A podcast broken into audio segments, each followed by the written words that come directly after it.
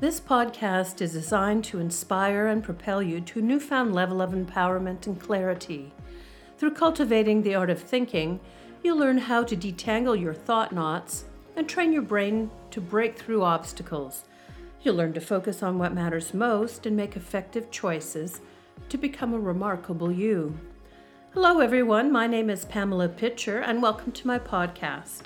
As a master of neurolinguistic programming, a motivational coach, and a hypnotherapist, I'll be sharing tips, tools, and techniques to help you awaken to the best you. In this podcast, I'm discussing my spirituality because it's my engine, the reason I do what I do. When I was 18, I was told not to discuss my spiritual side because it would make others uncomfortable. Well, those days are over and it's time to show a little leg. And because I'm a fan of the ancient Vedas of India, I'm going to lead with yoga, a practice that is for the mind and the body. What you think affects your body, and what you do with your body affects your mind. They are forever intertwined. Gee, that just rhymed, and I didn't even mean to do that. Many people practice yoga to change their state of mind for the better, your state of mind that's of concern to me. Anything that we can do to move our mind to one of positivity and flexibility is a very, very good thing.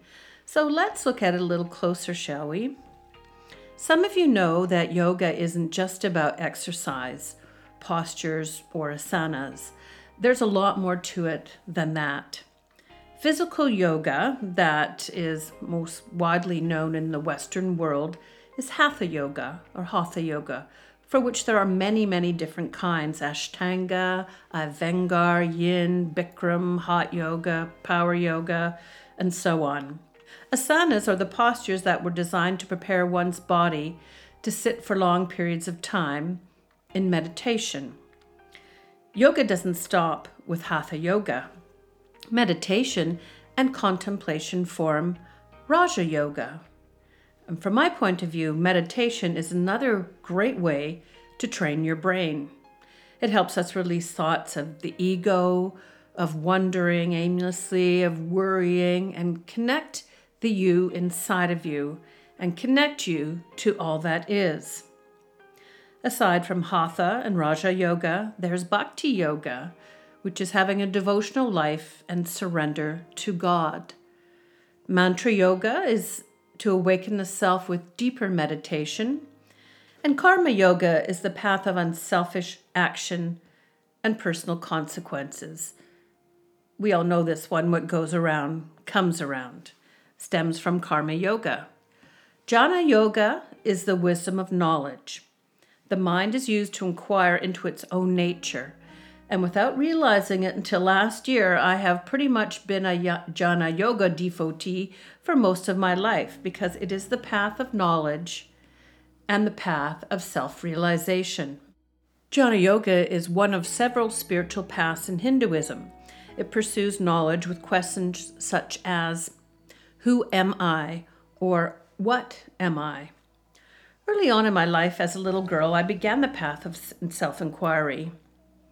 I remember sitting on my bed, looking out my bedroom window, wondering, why am I here?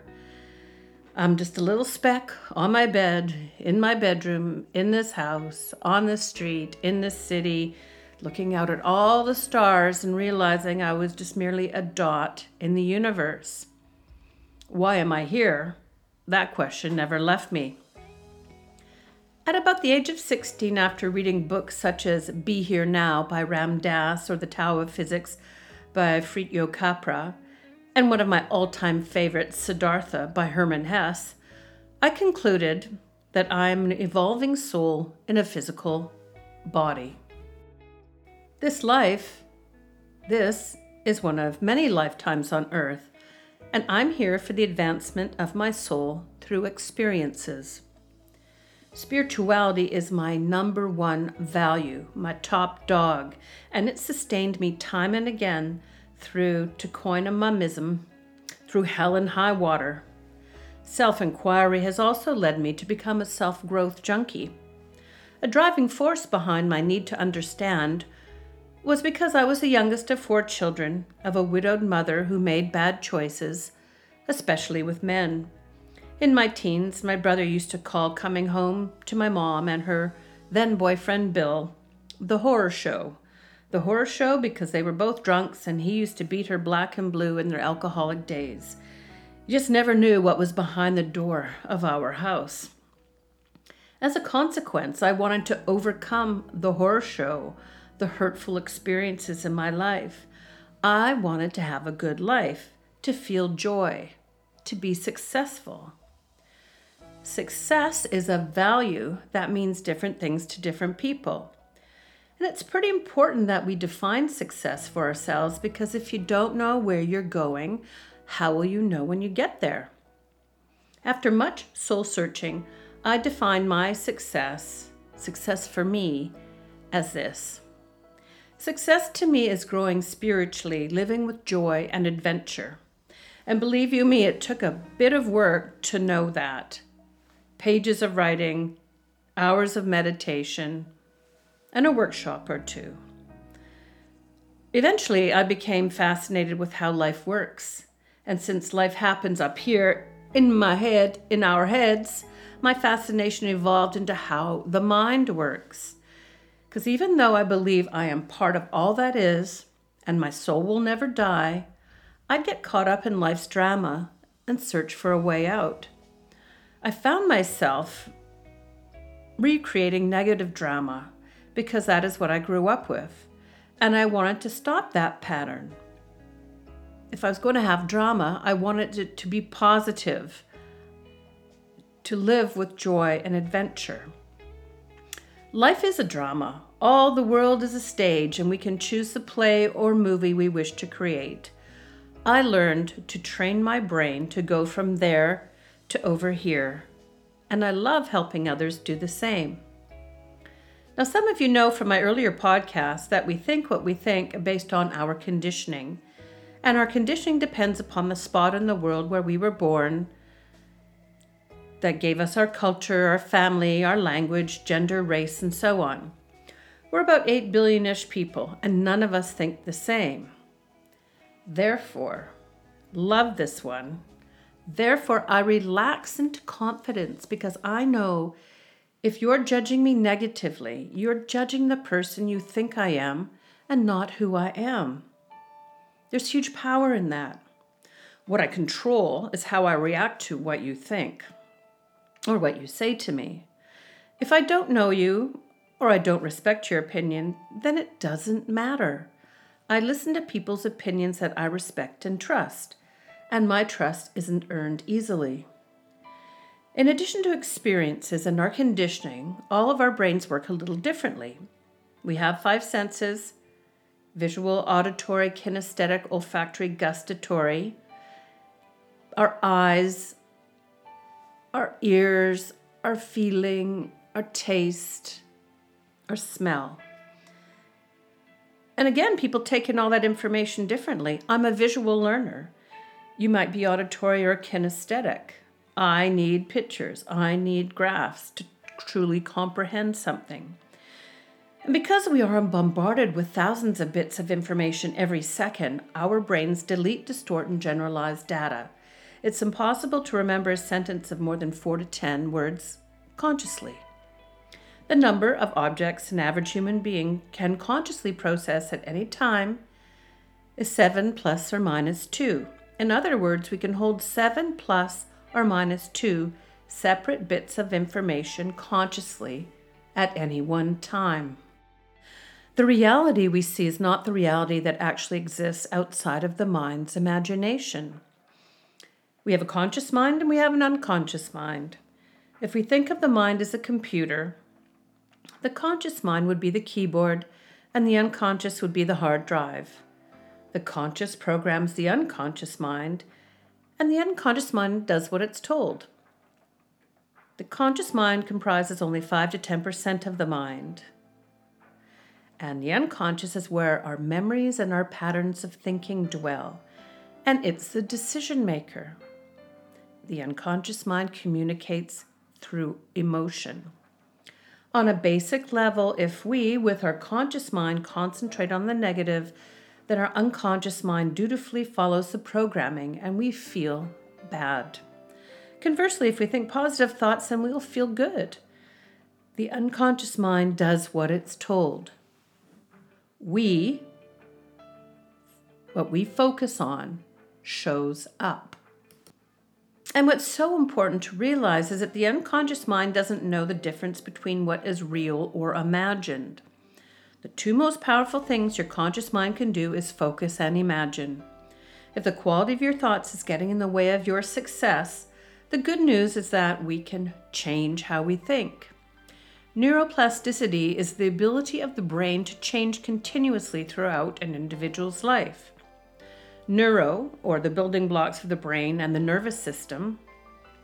Plasticity is the malleability of the brain.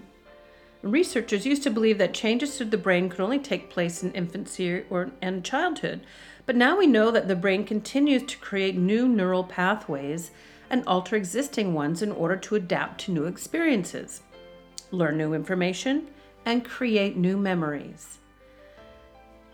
Our brains have about 86 billion neurons. It burns up about 20% of our energy. Yet some people don't exercise their brain consciously. They think what they think is true, and really what is true for us is our perception. Thinking patterns that are no longer serving us can be broken. A thought that turns into belief can change the trajectory of your life. Limiting beliefs do not serve us and need to be muzzled tucked away. So, how does one train their brain for the good? There are many ways to do so, and I cover a lot of them in my podcast, but briefly, some of them are practicing gratitude, daydreaming well, viewing challenges as opportunities for growth, cultivating a sense of purpose. I do that for myself with these podcasts, among other things. Value the journey over the result. Getting there is half the fun. Stop trying, which denotes struggle. Take that word out of your vocabulary and start doing. Be a doer. Love Nike's um, tagline, I guess they call it. Just do it. I think it's brilliant. Take risks. Step outside the box. Sign up for my blog at pamelapitcher.com. Give up perfection. It's a concept to make us feel bad about ourselves or work with a coach that knows something about this stuff. In Jnana Yoga, it is believed that knowledge is power. My perspective is we are all powerful beings. Self knowledge helps us realize the warrior within and take our power back. One of the 12 universal laws is the law of correspondence. Your inner reality creates your outer reality. Learn to change your perception in life and focus on what you want to have in your life. Commit to feel joy and peace, better emotions. From A Course in Miracles published by the Foundation for Inner Peace, Lesson 45, have to share it with you. God is the mind with which I think. Today's idea holds the key to what your real thoughts are. They are nothing that you think you think just as nothing that you think you see is related to vision in any way. There is no relationship between what is real and what you think is real. Nothing that you think are real thoughts resemble your real thoughts in any respect. From my perspective, it's a gentle reminder that we are not the voice in our head. That's a fear based way of thinking that worries and self criticizes. That voice is part of the human condition with thinking patterns that have been passed down through families and cultures for generations. We are now evolved enough to know that we can change what we think and change the course of our lives. After all, we are part of the divine. All that is would not have us do the impossible. Instead, we need to remember that what the divine would have us do is possible. A helpful question to ask yourself when making decisions in your life is to ask Am I doing this out of fear? Or am I doing this because it feels right for me? Fear based decisions can wreak havoc in our lives, whereas it feels right for you, it's right for you. Remember, the unconscious brain communicates to you through emotion, so begin to pay attention to how you are feeling. It's your guide. And through that connection with your unconscious mind and your emotion, and doing what is right from you based on that feeling, you take your power back. You are all powerful. Namaste.